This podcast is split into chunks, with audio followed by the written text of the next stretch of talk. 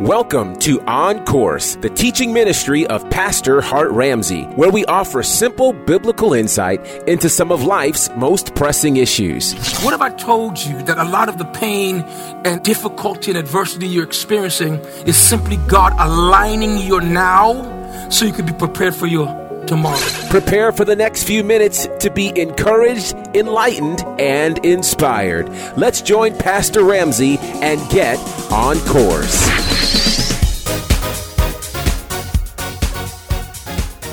What's going on, family? It's your man Gerard Bonner of Bonnerfied Radio, and this is On Course with Hart Ramsey, and we call these sessions Heart to Heart. It's the opportunity for you to hear from the heart of God by way of the man of God, and of course, that's Pastor Hart Ramsey. Pastor Hart, how are you, sir? I'm doing well, Gerard. How you doing, man? I'm great. You know, it's always a good day when our listeners are waiting for us to talk about certain things. It's always a good day. It's always a good day. So there's no shortage of things to talk about. Where shall we begin? Let's begin with a movie. Let's start with the movie. The movie that came out recently on Netflix. It's called Come Sunday. It is the story of Bishop Carlton Pearson and particularly the moment where his beliefs changed, his wrestling with his belief, the presentation of that belief. And uh, there are a lot of thoughts. I mean, the world of the of, of the church has certainly been talking uh, for well over a week now about this, as we thought that they would. Before we get into the theology of it, I want to talk about the actual movie itself. What did you think about the movie Come Sunday? I couldn't watch. I couldn't watch it all the way through. really, really. And here's, here's why. Um, first of all, there's a couple of reasons. Number one, people people who watched it felt said they felt um, the comments that I got were underwhelmed. Mm-hmm. Um, there, there were some erroneous depictions of actual events. Mm-hmm. And then one person in particular, who's very close to you, commented that um, that she felt like that we were left hanging. Mm-hmm. There are a lot of parts of the story that that didn't that weren't tied together properly. That didn't make sense. Mm-hmm. And so, because I knew the actual, I, w- I was familiar with the actual happenings while they were actually going on. Right. Um, I, I kind of I'm a, I'm gonna finish watching it, but I started. I didn't watch it, but I certainly want to discuss, especially the theological impact and and, and actually what I would like to do, Gerard, is talk about where he got it from, where he got this doctrine of inclusion from. Okay. Okay, well, let's do that because certainly the movie itself, which I should preface because I know all week long there have been people who have been uh, debating the factual nature of the movie, and it does put a disclaimer at the beginning that says based on actual events, which is to suggest that it's not necessarily a documentary, right. um, which means that it won't necessarily hit every point exactly as it happened and certainly as different ones have reported you know some things happened a little bit differently which i also should mention that people have to remember with movies just like with any movie, you know, uh, there is the storytelling aspect of it, which right. would create a, a, different narrative in some scenarios than what actually happened. So, Correct. Yes. So I, th- I think it's important that people understand that because there are a number of instances in the movie that uh, things didn't exactly happen the way it appeared.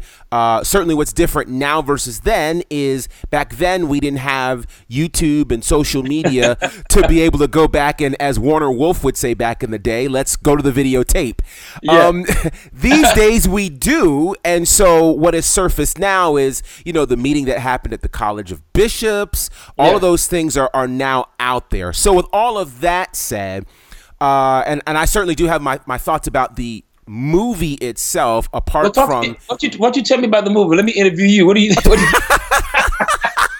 What do you What Roles are reversed here, folks. What What did you think about the actual depiction of the characters, uh, uh, in particular B- Bishop Ellis, the one that uh, I guess was the presiding? I mean, what do you, what did you make of th- that exchange when he actually revealed what his doctrine was. So, okay, a couple of thoughts for me. For one, I felt like the acting in the movie uh, was very good.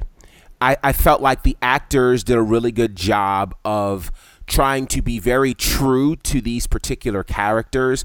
Uh, right. The the nuances of a of a bishop. Uh, Carlton Pearson, who is very charismatic, who is very yes. knowledgeable. Like, I think it's very difficult for any one person to fully play him, given all of his amazing gifts and talents.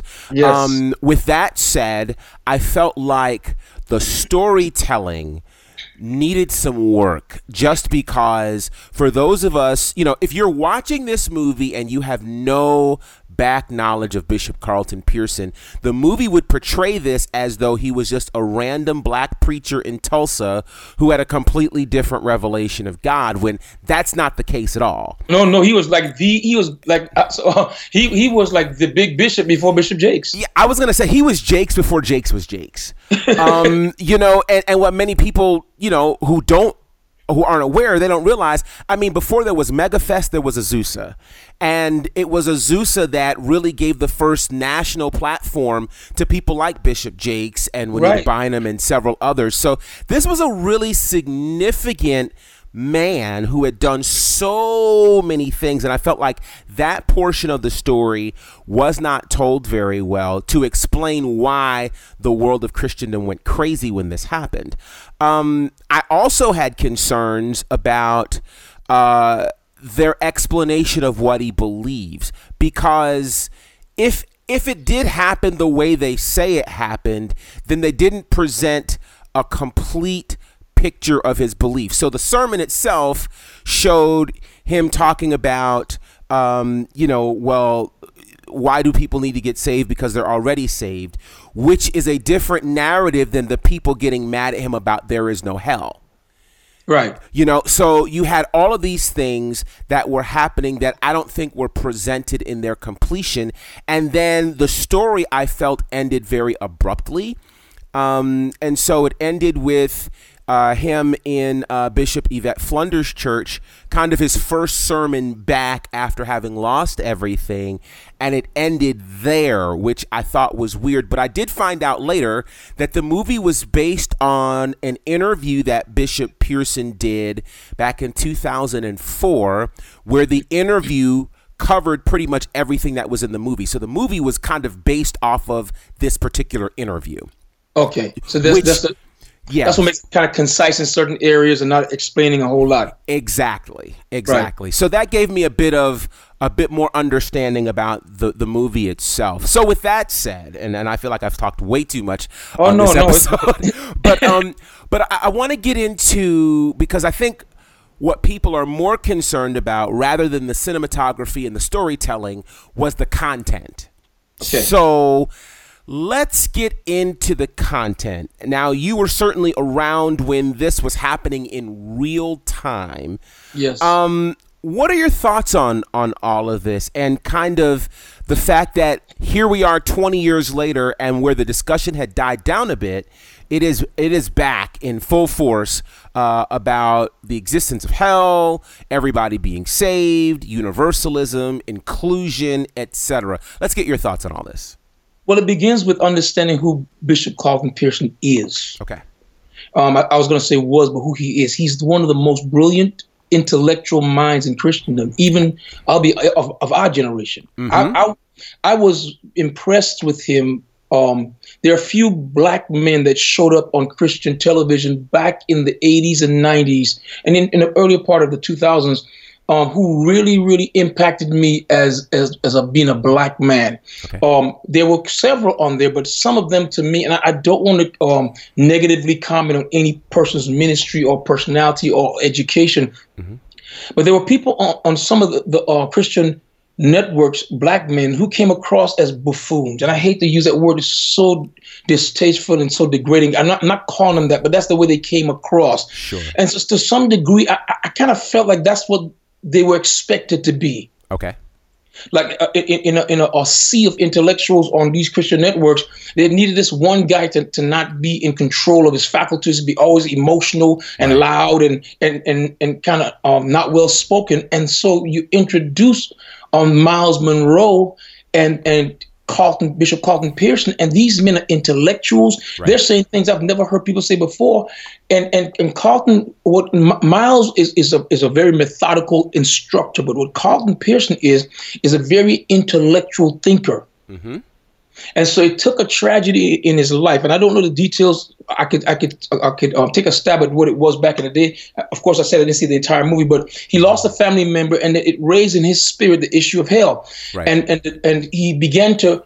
Um, he began to approach it not from a theological standpoint, but I think he came from a more philosophical, rational, intellectual way mm-hmm. to kind of say if the scripture says this, then then this is the way it is. And he missed a couple points. The doctrine of inclusion and universalism, um, I felt uh, uh, in my heart an overreaction from the church initially. Okay. I felt I felt like they they they they, they were quick to throw them away. Um, they weren't uh, qualified to, to engage him in intellectual debate or discussion. Mm-hmm. No one could convince him because then, then no one tried.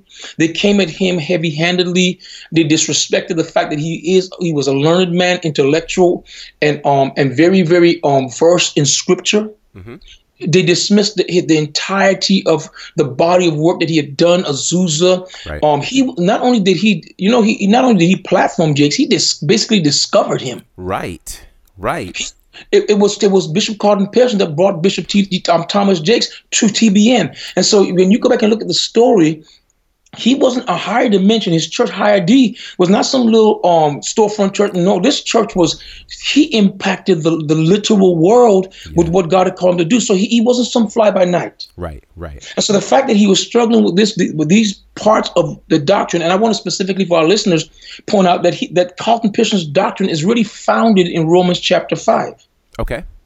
Okay, and so this is the issue. Now, Romans chapter 5, if you're familiar with the book of Romans, Romans chapter 1 starts out um, unveiling the, the problem. The problem is is that God creates everything and he re- and he leaves enough evidence, fingerprints and, and DNA on the scene for men to understand the Godhead. That's Romans chapter one. Mm-hmm. So he's saying people should know who I am. He said, but when they discovered who I was, they chose not to acknowledge me as God, and in doing so, they rejected the knowledge of God. They ch- changed the truth of God into a lie. Right. In doing so, we unleashed upon ourselves um, um, the effects of sin, not just in a practical way, but, but on a DNA, on a, um, a, a cellular level. Mm. I'm gonna explain that. He said it, it, got to the place where because we, um, because wicked men um, suppressed the truth and unrighteousness, they, they sought to, to turn the truth of God into a lie. Mm-hmm. The Bible says now in Romans 1 that the result of that effect on community was that uh, a defacing start to happen, that men started to lust after men and women left their natural estate and started lusting after women. Mm-hmm. And what he actually says is when people say, well, I'm, i was born like this, but what Romans chapter 1 points out, Paul is saying that, the, that, that, that yes, people are, they can be born like that because all it takes is for a community to reject the knowledge of God, to reject the truth of God, or turn the truth of God into a lie, and Satan will begin to affect things on a, a deep spiritual level. Wow. Okay, that's Romans chapter one. Then Romans chapter two it um, um, points to the Jews and it says, "Now I know you Jews are thinking that because I said all this about the Gentile world that you think you're better." But Romans chapter two begins by saying, "Listen, guys, you know better because the same things you point your finger at other people for doing, you're doing the same thing too." Mm-hmm. Then in Romans chapter three, he, he makes the case that that's the chapter of all of sin and, and falling short. Basically, um, he begins to present that case that that um, we are we actually of our own in our on our own we're irredeemable because we're so far gone because keeping the law cannot save us. That's the first time he begins to mention um, this law of God and how uh, it, was we couldn't keep it. We didn't have the, the uh, uh, faculties, the discipline, uh, uh, the power to keep the law. Romans chapter four, he introduces Abraham as the model of someone who was justified by God through faith. In other words, he wasn't doing anything right. God just chose him. He um he, he received the, the choosing of God, and God says, "Now you are righteous based on your obedience to, um, to me to leave your home and go to a land I will show you." Okay. That's Romans chapter 4. Mm-hmm. Now, Romans chapter 5 is where Carlton Pearson, I believe, got in trouble. And I'm going to okay. read some of what got him in trouble and how his mind was working. Mm-hmm. In verse 12, it says, When Adam sinned, sin entered the world. Adam's sin brought death, so death spread to everyone, for everyone sinned. Mm-hmm. It says, yes, people sinned, verse 13. Yes, people sinned even before the law was given, but it was not counted as sin because there was not yet any law to break. Verse 14 says, still everyone died. From the time of Adam to the time of Moses, even those who did not disobey an explicit commandment of God as Adam did. Now, Adam is a symbol, a representation of Christ who's yet to come. Now, now this is what Calvin is, is doing the intellectual thing. He's saying that, G, that, that, that, that first Adam committed a sin, and before anyone was born, they were they, we were born into sin not because we did anything wrong. We're sinners because of what Adam did. Right. And we didn't have, we didn't have a choice in the matter. All we, had, we were born and we were born into sin. Mm-hmm. Remember that statement. We did not have a choice in the matter. Right. Verse 15 says, "But there's a but there's a great difference between Adam's sin and God's gracious gift. Mm-hmm. For the sin of this one man, Adam, brought death to many." But even greater is God's wonderful grace and his gift of forgiveness to many through this other man, Jesus Christ. Mm-hmm. Verse 16 says, And the result of God's gracious gift is very different from the result of that one man's sin. For Adam's sin led to condemnation, but God's free gift leads to our being made right with God, even though we are guilty of many sins. Mm-hmm. I don't know if you caught it yet, Mm-hmm. But what he, what the Bible just said right there is the same way Adam's sin condemned us before we could make a decision before we were born, the same way Jesus's um, righteousness makes us right with God. Um, basically, saying just like Adam's sin did, right. uh, the same way Adam's sin led to condemnation, God's free gift leads us to, leads us to be made right with God. Okay. Yeah. Even though we, we're guilty of sin. Then verse 17 says, For the sin of this one man, Adam, caused death to rule over many. But even greater is God's wonderful grace and his gift of righteousness. For all who receive it will live in triumph over sin and death through, through this one man, Jesus Christ. Mm-hmm. Yes, Adam's sin brings condemnation for everyone, but Christ's one act of righteousness brings a relationship with God and a new life for everyone. And verse 18 is the issue. Okay. Because what the Bible says here, or seems to say, we're going to talk about it in a minute, what it seems to say is the same way Adam's sin brought condemnation to everyone, made uh, everyone guilty, and we had no say in it. Verse 18 seems to say that Jesus' one act of righteousness brings right relationship with God for everyone, not just right relationship with God, it said right relationship with God and a new life for everyone. And it seems to say whether we make the decision or not. Hmm. You see where inclusion comes in? Uh-huh. Because what, what Calvin was what, now from an intellectual level at face value, it, that's exactly what it says. Mm. It, it, it seems to say just the same way you were born and didn't have a choice in whether you are a sinner or not. You are you identified by God as a sinner because you were born into sin. He's saying that Jesus came and did something greater, so that now when you anyone, it seems like anyone that's born or has been born has not been given a right relationship with God, whether they do it right or not. Hmm. But he missed one point. Mm-hmm. And here's the one point it actually says to those who receive it. Ah. Stay tuned for more of today's teaching with Pastor Hart Ramsey. Imagine being filled with a peace so deep that the world around you can't touch it. Pastor Hart Ramsey is on a mission to help believers understand what it means to have a healthy, prayer based relationship with God. He's doing that through his brand new book titled Seeking Answers Finding Rest Through Prayer. Prayer at first was a struggle because you know, it, it really takes faith to pray. You have to you have to trust that God is like a person, he's a real person, and that he's the one that invented the concept of prayer. In this book, you'll learn how to ensure your relationship with God is based on a new and improved covenant, which dangerous prayer habits to avoid, and what to do when prayer doesn't yield the answers you want. It's time to trust God enough to make your prayer life truly about Him. Yes. Pick up your copy of Seeking Answers Finding Rest Through Prayer from Hart Ramsey, available now at Amazon, iTunes, and wherever books are sold. And now, a word from our sponsor. Have you subscribed to Hart Ramsey's Uplift? It's his national text message service where daily you get to hear from the heart of God through the man of God, Hart Ramsey. There are now two ways for you to receive this regular encouragement via text message. Simply text Uplift to 46786 and you'll receive this regular encouragement on Monday, Wednesday, and Friday. To receive this encouragement on a daily basis, download the NCC Family app available in the app stores for Apple and Google Play. Once again, to receive Hart Ramsey's Uplift via text message, simply text Uplift to 46786 and you'll be able to receive this encouragement on Mondays, Wednesdays, and Fridays. To receive Hart Ramsey's Uplift on a daily basis, simply download the free NCC Family app available in the app stores for iTunes and Google Play. Uplift your spirit, encourage your heart, and empower your walk. Subscribe today to Hart Ramsey's Uplift. I know you're gonna dig this. Now let's get back to today's teaching with Pastor Hart Ramsey. It's actually it's actually said that. In mm-hmm. verse 17 it says, "For the sin of this one man Adam caused death to rule over many, but even greater is God's wonderful grace and His gift of righteousness. For all who receive it mm. will live in triumph over sin and death through this one man Jesus Christ." And that's where Carlton I think missed it. Is that he he emphasized verse 18 over verse 17. He ignored the fact that that um, God is not forcing the new birth on people. It has to be received. Right. Now, now let me show you. The, the, um, and, and I'm I'm not um I'm gonna, I'm gonna do a, a quick study while I'm on the, right here on this call with you Yes. to make sure. So so the, uh, now there's a word in the Greek. I, I haven't looked it up yet. I'm, I'm, I'm just gonna do this on, on the fly. The word is lambano.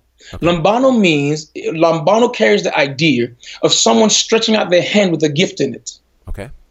It, it the- word literally means to, this. It translates as the English word receive, and so it, the idea, the picture of that is that someone stretches forth their hand and they have the gift in it, but the gift remains in their hand until you ex- extend your hand to take it. Right. So let's see if that's what this word lambano, if that's the word lambano is the word we see. Let me check it out. I don't know. There it is. It's the word lambano. Wow. It's the word. So the picture of lambano is not just that, um, that God did it and, and, and whether you like it or not, you say that's not what the picture is. The picture is that God realizing that Adam affected all of humanity. What he does now is he takes this gift of right relationship with him through grace and he extends it to us and says, if you want it, this is the fix. Adam ate of the tree of the knowledge of good and evil. Now you eat of this tree of life. The, the cross represents the tree of life. You eat of this tree, and it will reverse what Adam did. Wow. That's the doctrine of grace. So, so, uh, and so, a lot of people teach the um the doctrine of grace as inclusion, as universalism, and it's not. The, the the issue is you have to receive it. But here's the thing: that the scriptures go on further.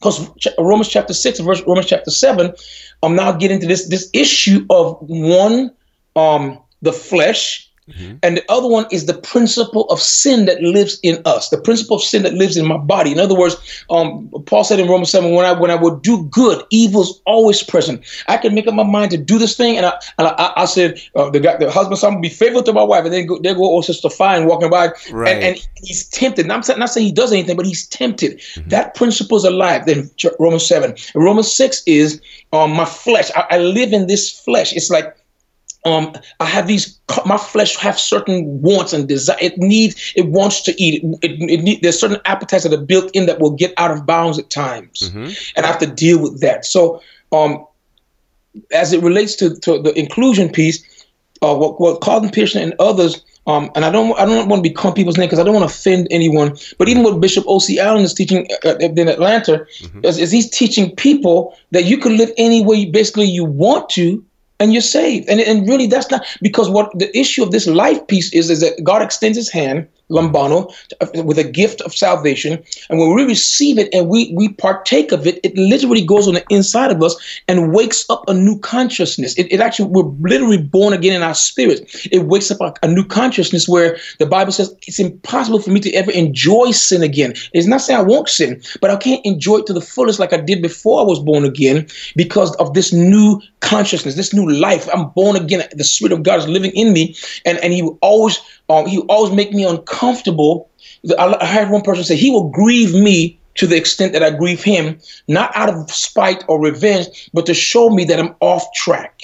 This makes uh-huh. sense? Yeah, yeah, yeah. And, and, and, so what he's what he's missing, and, and and you know, and I'll be honest with you. With all that being said, man, I have mad respect for him, and I really right. want him to win. I really, uh, Bishop Carlton Pearson impacted my life. He showed me that that I, I could be I could be black in, in ministry, mm-hmm. and I could I, and I could um, actually explore the intellectual part of who I am, and not be not be called bougie or, or uppity right. or thinking I'm better than other people. He showed me it was cool yeah. to preach an intellectual message and shout on it too. Right, right. Yeah, you know, I, am I'm, I'm really glad we're having this discussion because I do think it has brought a lot of things back to surface and a lot of uh, questions. And one of the takeaways that I had in watching this movie uh, was was well, there were two things. One, the scene where he first uh, begins sharing this revelation, it was very clear that he didn't fully understand it all. And so, you know, my takeaway was it's very dangerous to preach or present uh, an idea that hasn't been fully thought out. Yes, and let me tell you something about that too. And if you do do it, you like when I first started teaching grace 12, 13 years ago, the first message I never forget, I preached a message called Receiving the Spirit of the New Covenant. And I told my church, I said, guys, I have no idea where this is going or what it's about. But I, I got a hold of this of this um, book and, and, I started studying. Um, and it was by a well-known and respected, well-respected Christian author. And I began to study this, the New Covenant, and, and I said, wait a minute, mm-hmm. this is not what we're preaching. Wow. So I went back to my Bible and started studying this, and I realized we're preaching a new revised version of the old covenant and calling it grace. Wow. And according to scripture, the reason that there was such defeat in the church is because the law, the Bible says the strength of sin is the law. That means if you keep preaching sin, I mean, keep preaching the um, law, mm-hmm. people won't keep sinning. Right. And so what we'll do is we'll we'll we'll make people pledge to God. I, I'll try I try harder to keep the rules, and that's the very uh, um, antithesis of what Jesus came for. That's a, that's totally a get. He came to make sure that what we had with God was a relationship. He revealed in, in uh, John 17, said, I've revealed your name to them. Which name did he reveal to, to, to them? Father. Mm. Abba. That's those. He revealed to, to, to the uh, the people of God or to people in general that God want that God is our Father. He's looking for a relationship with us. You see what I'm saying? And so, and so, when I discovered this, I, I, all the way through this series, I was so apologetic of, of not being fully knowledgeable. Mm-hmm. I was just, I was kind of regurgitating stuff that I, I was reading and studying for myself, and I, and I was telling them, "This is what do you think?" That was, was what, was what do you think messages. Okay. The moment, the moment you start start saying this is the way it is, you better be sure you've done your homework. And I think Carlton was so motivated by the grief of mm. losing of losing his family members um, who he felt were dead mm-hmm. uh, and and maybe had went to hell mm-hmm. that that it, there's a certain part of his soul his intellect that want to eradicate hell and i've heard other people preach i've heard um, fred price jr preach um, that there is no hell mm. that hell is, is uh, uh, mythical. I heard uh, there's another guy, I won't call his name, but there's a, another guy that used to come to my church. And one day he stood in my pulpit on a Sunday morning and told the people there is no heaven, there's no literal heaven, there's no literal hell. They, they are dimensions and they, they're actually um, um, not even metaphoric, but they, they, they point to something deeper than, than a literal place or literal places. Wow. Yeah. Wow. So so let me ask this question since we're here. Um, why is it that oh, how do I ask this question? okay, so so why is it that this thought about no hell has been so widely discussed and, and, and why has that particular point in drawn seemingly more attention than the piece about you're already saved. I see more people discussing whether or not hell exists versus the piece that you're already saved. Why does that particular point have such a sticking point with so many people? Because to the christian mind hell is the jeopardy of being lost. Hmm. if there is no hell, then if um if, if if some people say, well, we're experiencing hell right here on earth. If this is it, if this is the worst it gets, then it's pretty bad in some situations. But but for some people, it's worth the trade off. It's worth the trade off if if, if if me living out of bounds will give me a, a, some semblance of what quote, people quote unquote call happiness, even though it may have some um consequences and repercussions with it. If this is it, I can handle this. But if there is a, if there's a hell to pay, if if, if there is according to the book of Revelation a, a, a lake of fire, if there is if there is uh, weeping and gnashing of teeth like Jesus said, then that's a jeopardy. And and and uh, the, the Bible talks about the wrath of God. If, if if the wrath of God does not culminate with some type of jeopardy, then hey, and then people say, well, that mentality, it seemed like you just in it um, for the for the fire insurance. No, I think I think it it, po- it points to a motivation.